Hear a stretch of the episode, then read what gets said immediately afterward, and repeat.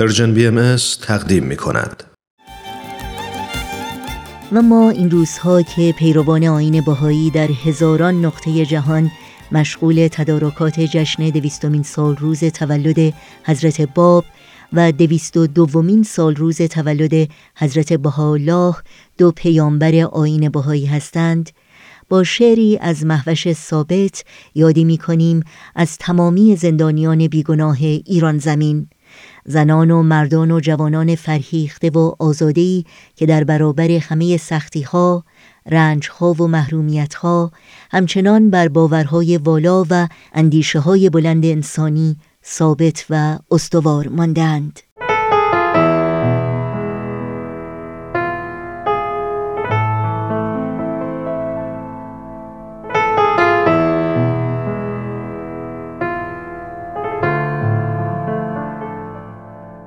انسان برای من یعنی که عشق یعنی که صلح یعنی که دست نهادن در دست یکدیگر تا ساختن افراختن برخواستن رهیافتن انسان برای من یعنی احساس و عاطفه.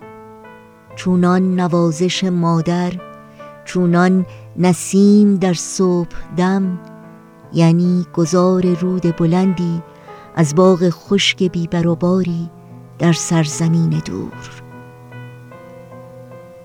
انسان برای من یعنی بهار یعنی شکفتن همه گلها یعنی دشتی فراخ سبز پر از گل یعنی یک باغ سیب هر سیب با آب و رنگ و عطر و دانه هر سیب در دل چندی درخت سیب و هر درخت چندی بهار و هر بهار چندان شکوفه چندان کسیب. انسان برای من یعنی که نور وقتی که می‌رسد او از راه های دور بر تارک زمین. انسان برای من یعنی یک کشتی بزرگ و روی آبهای خروشان آرام بی تلاطم انسان برای من یعنی قداست قدم یک قنات آب در یک کویر خشک. انسان برای من یعنی که تو وقتی که می آیی و می خندی